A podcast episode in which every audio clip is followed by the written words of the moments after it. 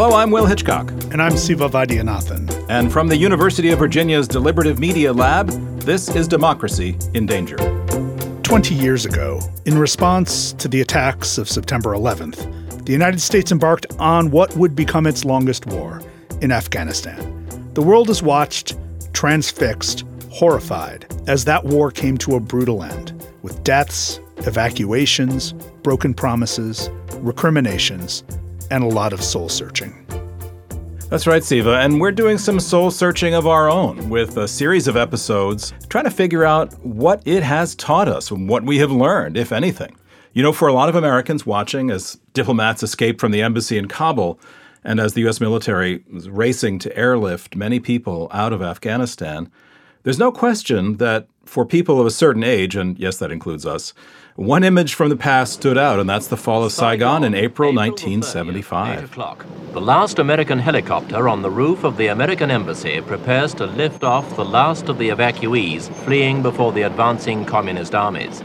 Yeah, I mean, the parallels with Vietnam are striking. Except this time around, let's face it, most Americans simply weren't that interested in what was going on in Afghanistan day to day. There was no military draft. There was no big sustained anti war movement.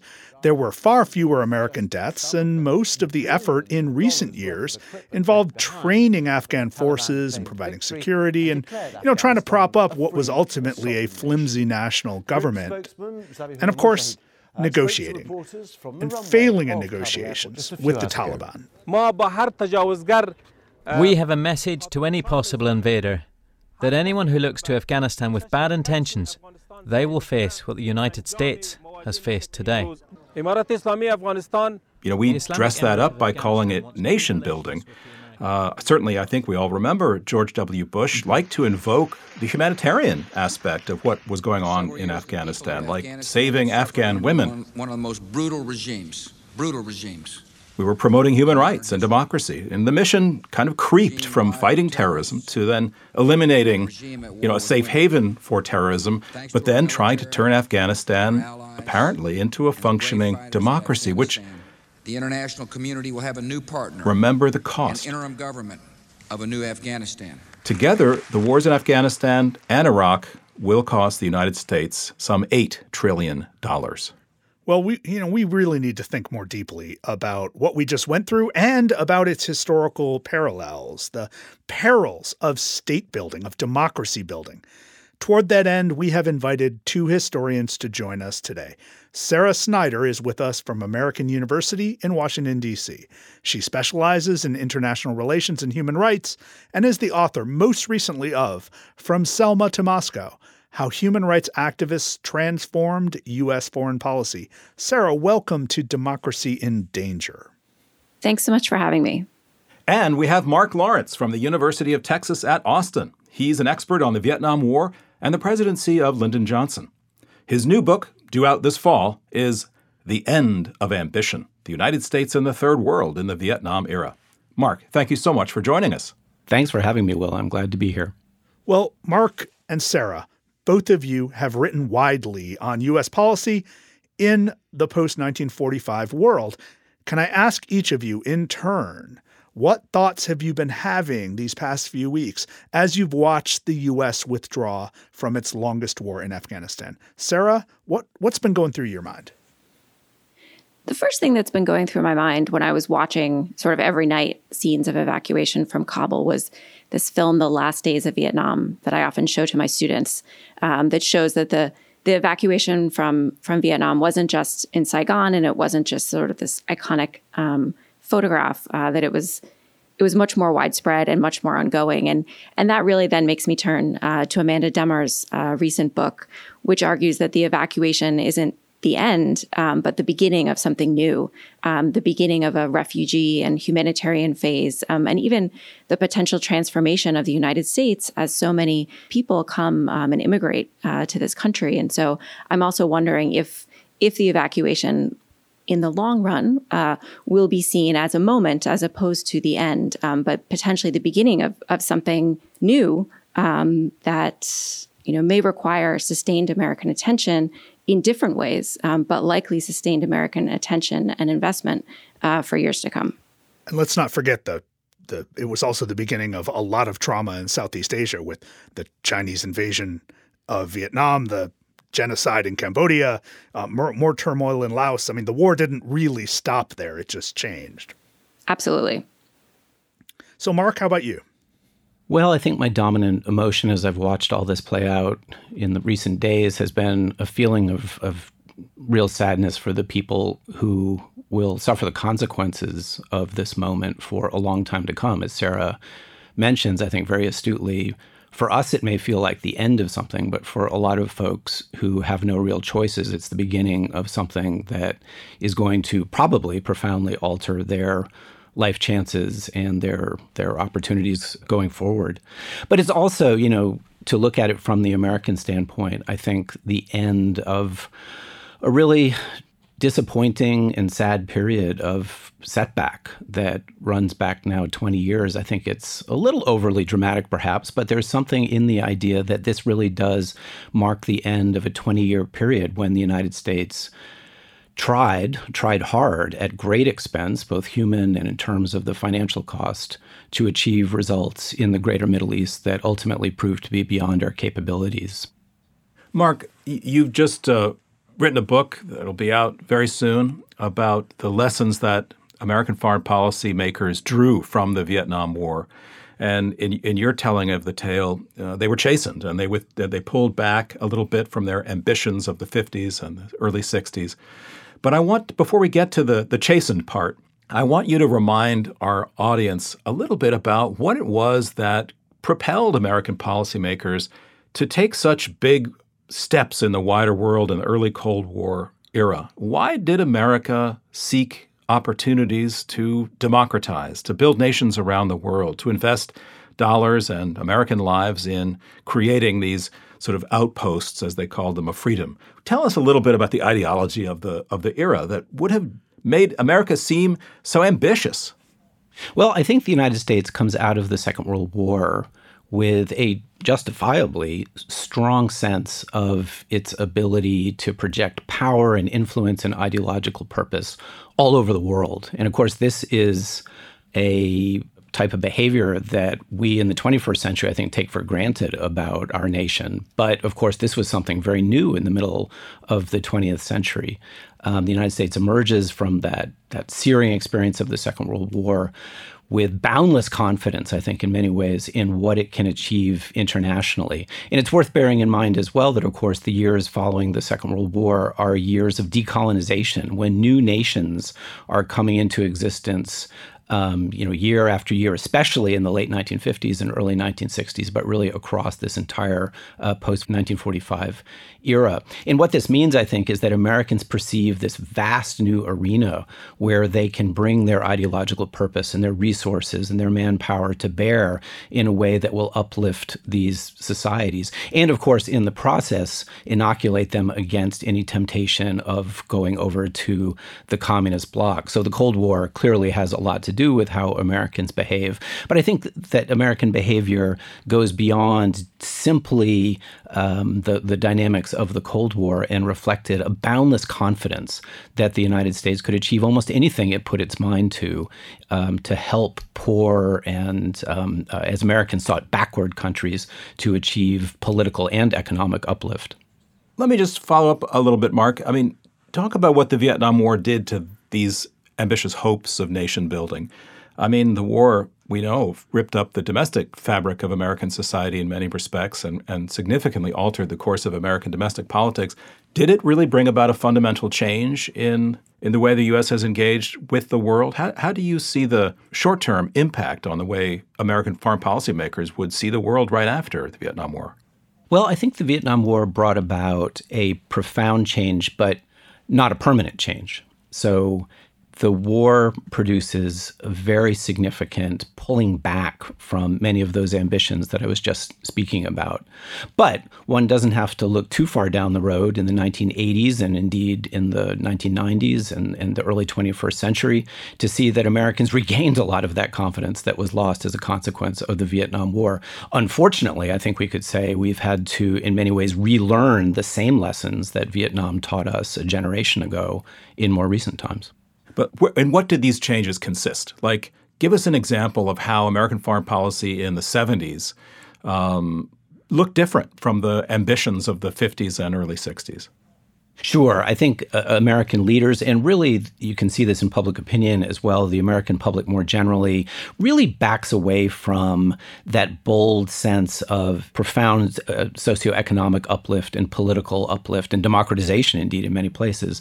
Americans sour on the possibility of using American power to achieve those things. They also uh, are, are, experiencing in these years real economic setbacks, which make them more pessimistic about the ability simply of the United States to play that role, regardless of what its intentions and its aspirations may be. So by the early 1970s, what uh, I think you see very clearly is the United States settling instead for the creation or at least the affirmation of stability around the world. What Americans crave is really um, a world freer of crises that will be draining for the United States and draw the United States into endless problems like Vietnam, even if that means forging partnerships with anti democratic nations. Could that mean coups d'etat and the occasional malfeasance? Absolutely. And exactly as you say, you see across the late 1960s a number of coups. Uh, I write, for example, about the coup in 1964 in Brazil that puts an end to a very fluid uh, political situation in that country and brings to power a very authoritarian military regime. I also write about Indonesia, which I think is maybe the single most striking example of this kind of behavior in the middle and late 1960s as Americans are taking account of uh, the difficulties of achieving their ambitions in the third world. The United States supports, uh, in very similar way to what plays out in Brazil, a military coup that, um, through a very complicated series of events, brings to power a new regime that winds up cooperating very, very closely with the United States. This was a deeply authoritarian regime that certainly had a terrible human rights record, very much like the generals in Brazil. But Americans were comfortable with that, at least for a time, because the new regime promised to put an end to an area of great turmoil, but also even to cooperate as a new regional power that could manage American interests on behalf of Washington in an important part of the world. Right, right. Let's not forget the Dominican Republic as well, right? And Lyndon Johnson, while escalating in Vietnam, basically invaded the Dominican Republic and installed a military government there as well. So, Sarah, um, one of the threads that has run through U.S. foreign policy since 1945 has been this uh, sort of moralistic, almost missionary idea that the United States promotes human rights around the world. And of course, that idea has waxed and waned uh, with administrations but it's you know it's a fairly constant and present idea invoked when needed by US presidents trying to justify their various interventions. So, how have Americans come to see themselves as promoting or embodying this right? What's the role of this rhetorical move in implanting values around the world? What's the success rate?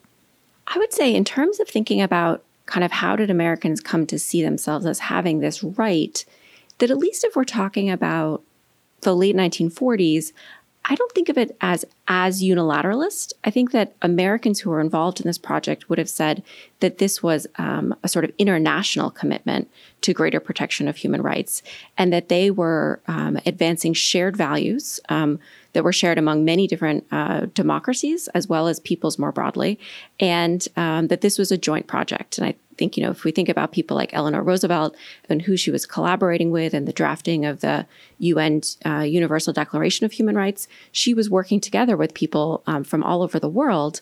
And this wasn't, I would say, um, a kind of American driven project. Um, and I think that as time has moved on, you know, ideas about the utility of the UN in advancing human rights um, have changed, uh, and and there's probably less support within the United States for seeing the UN as the institution that's going to offer the greatest protection of human rights, which is how we see maybe um, a bit more pressure on the United States to lead on human rights issues. So how's that going?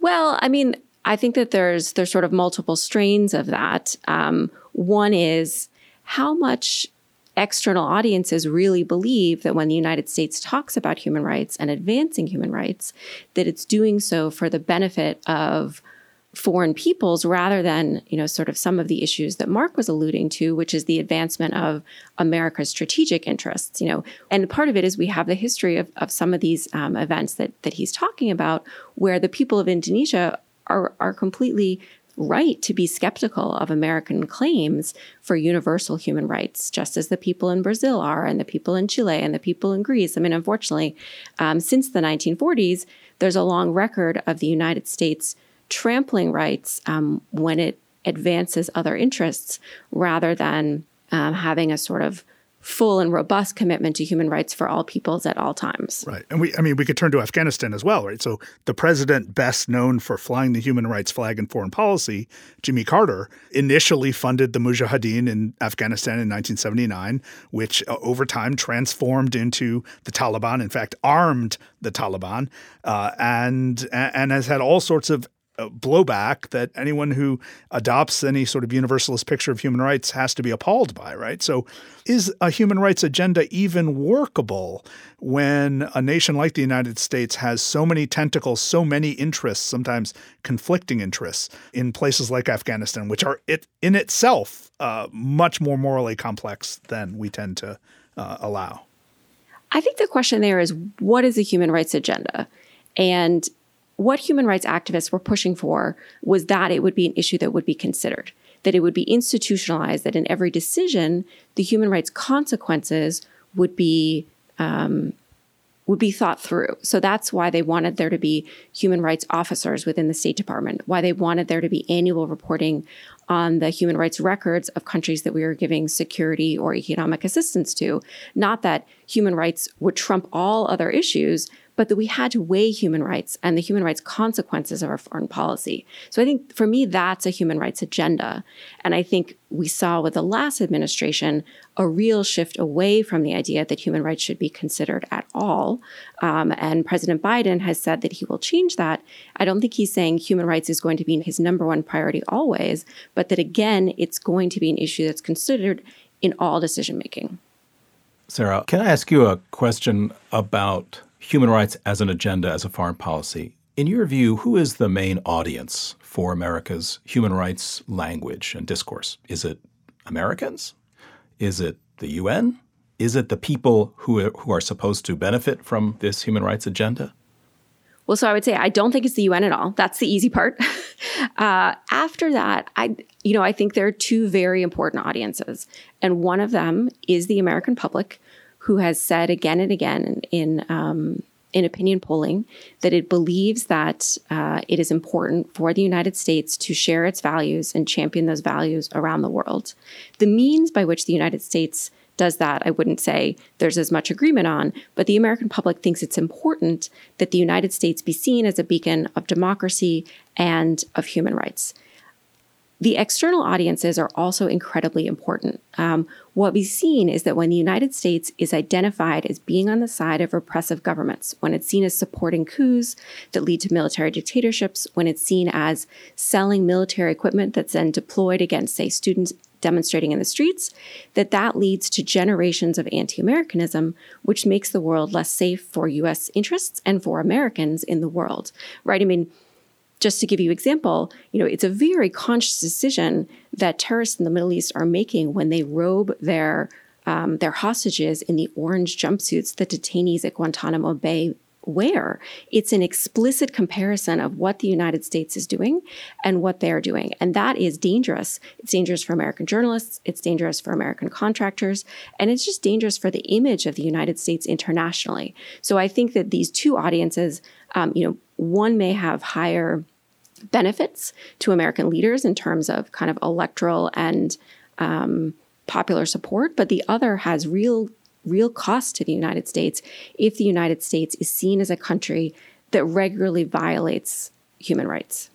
I love that uh, point, Sarah. That look, one photograph of a detainee in a in a cage in an orange jumpsuit under dubious legal grounds can undermine decades of patient uh, negotiations and behind the scenes work on developing and spreading a human rights agenda. Absolutely.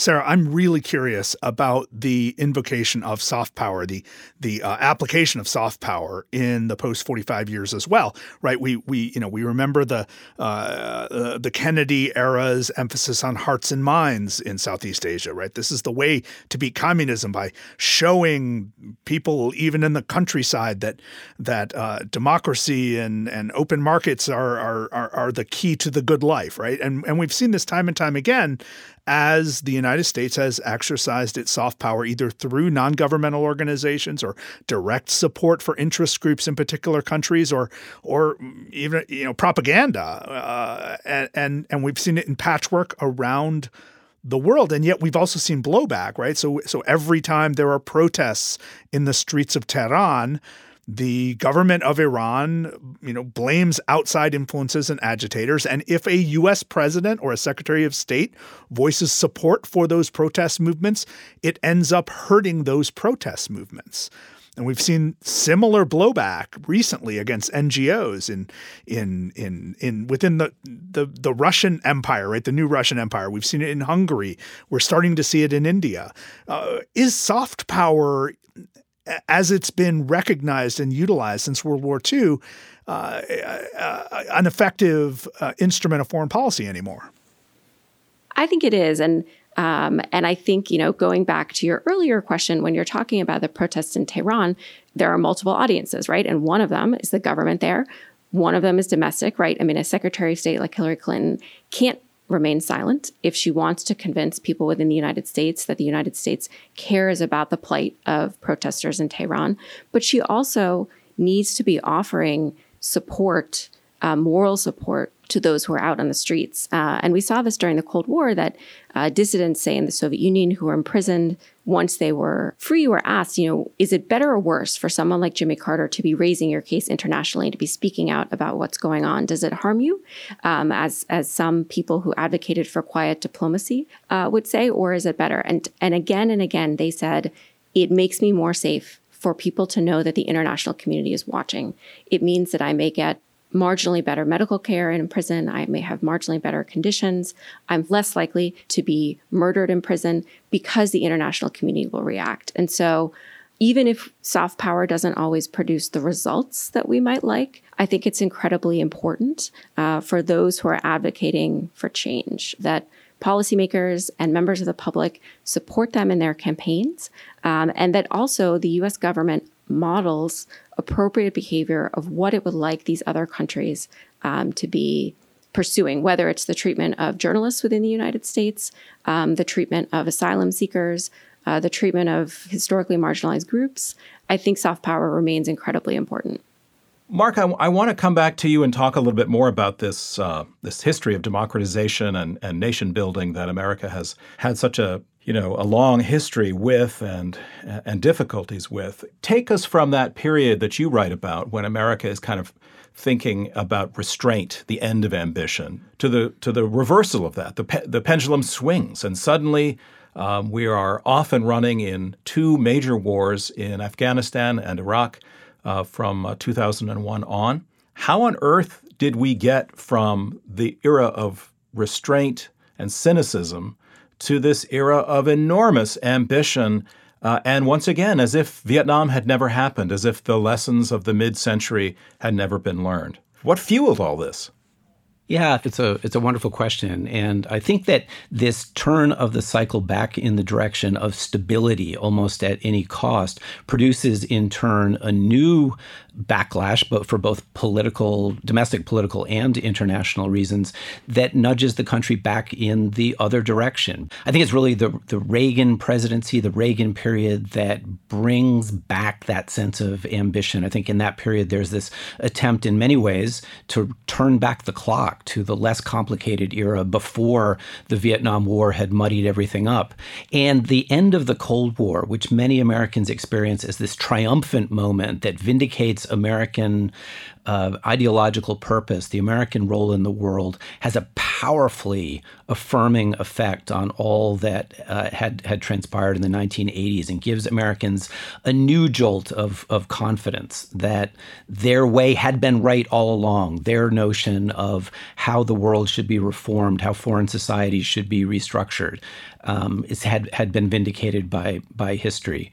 And then I think there's a third um, important moment with the September 11th attacks of of 2001, which I think left Americans with a strong sense of uh, self righteousness and victimhood that led them to discard any lingering reservations they might have had about the ways in which American power can be used internationally. The threat to the United States seemed so dire that no longer could we, um, you know, put much stock in those lingering reservations. And so the, the combination of these three forces that play out over an extended period really, I think, help explain the energized sense of ambition that we see so powerfully in the first decade of the 21st century. Guys, let me uh, let me bring us to the last question of this much too short conversation. Um, I want to bring the war back home and ask you both what you think the ramifications of the last 20 years of external conflict uh, in Afghanistan and Iraq will be or have been uh, on domestic politics and society. We just had Spencer Ackerman on, who gave us a very dark view of the uh, domestic political consequences from the point of view of the surveillance state and, and so on. Um, but you guys are historians, in particular of the Vietnam era, and, and you've tallied up the ways in which foreign policy and especially foreign policy blunders can create transformations inside the United States. Do you see any parallels there? Do you see any ways in which the forever wars will echo and register uh, in our domestic politics and society? Sarah? Well, I think in terms of um, the impact on domestic politics and society, I completely echo the dark vision that it sounds like uh, Spencer Ackerman gave you. You know, if we talk about the ways in which American domestic politics have changed, you know, I, I would point to a lack of full and transparent investigation about the use of torture. Um, that's something that American politicians have wanted to just move on from rather than investigate and learn lessons from. I would say the indefinite detention of detainees um, at Guantanamo Bay obviously continues. That's not something that the United States has been recently working very hard to address, despite the the very negative, I think, um, consequences for the United States internationally as well as domestically. The broad erosion of civil liberties within the United States, um, I think, is a is a very significant legacy of those wars as well. And what I think really what we need is is an effort to take stock of why those decisions were made, how um, when confronted with threats in the future, we might make more rational um, and reasoned policies to respond to them. I, you know, I'll, I'll, be interested to see what happens. But when I teach about human rights, um, you know, we talk about again and again that for sort of the decades of, of the 1980s and particularly of the 1990s, the specter of Vietnam and what another ground war in some place might mean loomed over policymakers' heads. And I think it will be interesting to see if if there's much greater caution by American policymakers in the way they respond to humanitarian or, or human rights crises in the future because of a lack of appetite for interventions abroad. Right. So, Mark, um, you know, in our in our first season uh, of this podcast, we interviewed historian Kathleen Belew, uh, and she told a gripping story of the uh, the the rise and transformation of white nationalist movements uh, in the wake of the end of the Vietnam War. Has veterans returned, and then with a reimposition of a new set of veterans through the various uh, wars and activities of the 1980s and 90s, you know, we we we have had in this country since 1975 a very active and dangerous white nationalist set of movements, uh, which now seem you know federated through uh, through various internet means. That's one of the ways that we can say that the fallout from American intervention in Southeast Asia has undermined life in America and democracy in America and rights in America and has warped us as a country.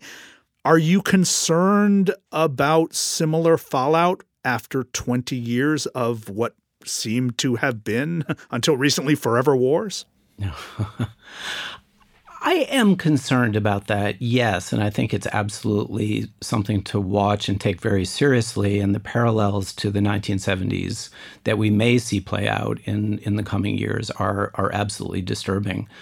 That said, I would urge us to think about the possibility that what we're likely to see is a whole lot of continuity. I think that this impulse to activism, to ambition, to uplift is baked so deeply into American political culture and ideology that though we may be seeing a retreat these days from some of those certainties, just as we saw a retreat from those certainties in the late 60s and early 1970s, they haven't gone anywhere. And the capabilities that the United States has, I mean, hundreds of bases in 80 countries around the world have not gone anywhere either. I, I would be the first to argue that what we need is a really sustained debate about the level of military force that is really necessary to preserve and protect American interests around the world and how to balance those costs in, in terms of the American budget and against other priorities that may be more in the in the domestic arena. But I would suggest we're likely to see very familiar patterns play out in the years to come, and that the political advantages for many candidates for office will continue to lie on the side of urging Americans to do more in the world, to see their country as capable of bringing answers to foreign societies and even to achieve nation building. We'll probably be back there before too long, I would suggest. If I could just echo Mark's optimism about what might come in the future. You know, he was saying uh, American capabilities, he mentioned American military bases, but to sort of keep beating my soft power drum, I would say American universities and American technology companies and American cultural products. Like, we have the tools to have an incredibly robust soft power presence going forward um, and affecting young people all over the world. Um, with American values and ideals. And so there is potentially um, a lot to be positive about if the United States wasn't consumed uh, with fighting two military conflicts. I was going to say the, the happiest outcome, it seems to me, of recent events would be if Americans broadly learn the lesson that our real strengths as a country lie in the arena of soft power. That those are the assets that have made the biggest difference over the last 50 or 60 years. Um, it's going to take some effort to get to a place where we trust the principles um, for which you know the United States allegedly stands, and um, which do echo uh, to some extent in foreign countries, uh, to to allow those to do our work for us and to be less um, proactive with military force, I think would be a step very much in the right direction. But the, where I would be pessimistic is in suggesting that I doubt that we are headed in that direction. I think that old patterns will be very, very hard to overcome.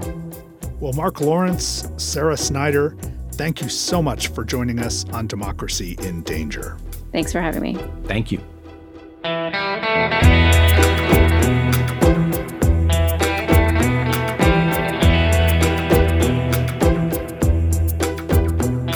Mark Lawrence is a historian of Vietnam and the Vietnam era. He works at the University of Texas at Austin, and he is the director of the Lyndon B. Johnson Presidential Library. Mark's new book is The End of Ambition. Sarah Snyder is a professor of history at American University's School of International Service and the author, most recently, of From Selma to Moscow How Human Rights Activists Transformed U.S. Foreign Policy. Democracy in Danger is part of the Democracy Group Podcast Network. Visit democracygroup.org to find all of our sister shows. We'll be right back after this message from our friends. Hi, I'm Jane Frankel, an intern on Democracy in Danger. This week, we wanted to let you know about one of our most important partners this year, the podcast Democracy Works from Penn State. Since 2018, Democracy Works has been shining a light on self government with powerful conversations on big picture topics like neoliberalism, gerrymandering, and ranked choice voting. Past guests on the show include Atlantic staff writer Anne Applebaum, social psychologist Jonathan Haidt, and jazz great Wynton Marsalis. Give Democracy Works a listen and help support our network. Search Democracy Works in your podcast player and catch up on more than 150 episodes. New shows drop every Monday.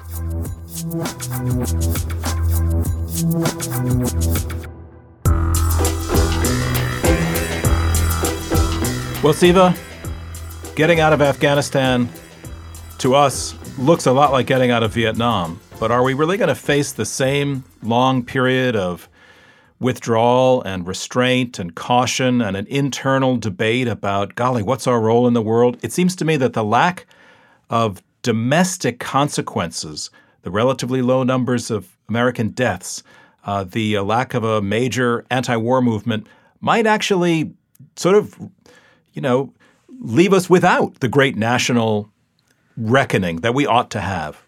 You know, we we think a lot about the alleged hesitancy of foreign intervention after Vietnam. We we certainly talk a lot about it, but look in reality, that period lasted all of five years, right? By by the time we get to 1980, President Carter has instituted a very activist, a very interventionist foreign policy, even if he stopped short of committing large ground forces to various places around the world, including Iran and Afghanistan, uh, Central America, et cetera. And then President Reagan could not have been more activist supporting uh, paramilitary troops, supporting death squads, supporting brutal dictators as bulwarks in American foreign policy or instigators in American foreign policy. So we did it at one degree of separation but we still were responsible for a lot of bloodshed and a lot of efforts, along with, and I think this is really important, a, a very creative array of what we've called soft power interventions around the world, ranging again from propaganda to education to support for human rights groups, support for women's rights groups, support for uh, uh, Jewish rights groups. Uh, and we have seen a real patchwork of successes and failures from that effort as well. The thing that I'm concerned about is our glorification of the military. One of the consequences of the last 20 years has been a political polarization. But what is the one institution in American life that overwhelmingly, poll after poll shows us, uh, Americans admire? It's the military. And even after the withdrawal from Afghanistan, that's still going to be the same. There is going to be that itch to send American troops abroad in order to claim greatness, in order to project American power around the world. And I worry that by denigrating our political process and glorifying our military institutions, we've left ourselves very vulnerable to the temptation always to resort to hard power first and forget a little bit about the benefits of, of relying on soft power. While we have seen uh, a valorization of militarization being active in the military is now limited to a very small slice of the American public. A very small slice based on class, based on geography, based in many ways on race. And so most American families don't have anyone who serves in the military. And that means we have a sense of a lower stake, a lower potential cost for military intervention. It's someone else's child who will serve in a country far away. And we can sit back and watch it all roll out on CNN. It's always been tempting to say that, hey, if you want to have more restraints placed on the use of American power in the world, have a draft, have a mandatory national service. That would act as a powerful restraining force on sending uh, American soldiers abroad if those American soldiers were a broad representation of all of America. I, I, I see the argument. I don't know if you agree, but um, at the same time, I'm not really sure I want a draft either. Right, right. Well, you know, when I was an 18, 19 year old man in America, the last thing I wanted was a draft. Uh, I do see it differently now in the sense that uh, if we had a draft that one could not exempt oneself from because of the uh, fortune of one's birth, whether that means you happen to have a friend in the National Guard like George W. Bush did, uh, or you happen to be able to stay in college and get a Rhodes Scholarship uh, like Bill Clinton did, uh, then it might actually have a, a, a positive social effect. And we might be more wary about committing everyone's child to that sort of risk. I, I think there are probably easier, less traumatic ways to achieve the goal of having a more cautious and a smarter American foreign policy and military policy with better information, more historical perspective, uh, and uh, and just a wiser sense of the costs and benefits of American intervention. I'm optimistic about one thing in all this, and that is that over the last four or five years, we have seen in this country major social movements emerge in a very brief period of time that suggests the power of mobilization and suggests the power of dissent. The next time around there is an ill conceived foreign war, there might yet be a more effective anti war movement that could also spring up. The muscle memory is now in place for greater degree of activism so that the conversation can be uh, more robust and more profound. I would also say having, you know, roots in the colonies as uh, we we we have to be wary of any sort of universalist message that there is one way of life, that there is one vision of the good life and one clear, concise set of human rights that are going to be broadly popular or valued around the world. So, to execute soft power, I think we need a lot of granularity, a lot of specificity. We have to pay attention not only to political scientists and international relations people, uh, but we have to pay attention to anthropologists and sociologists and journalists and people who have paid attention to what individual communities need around the world at a particular time.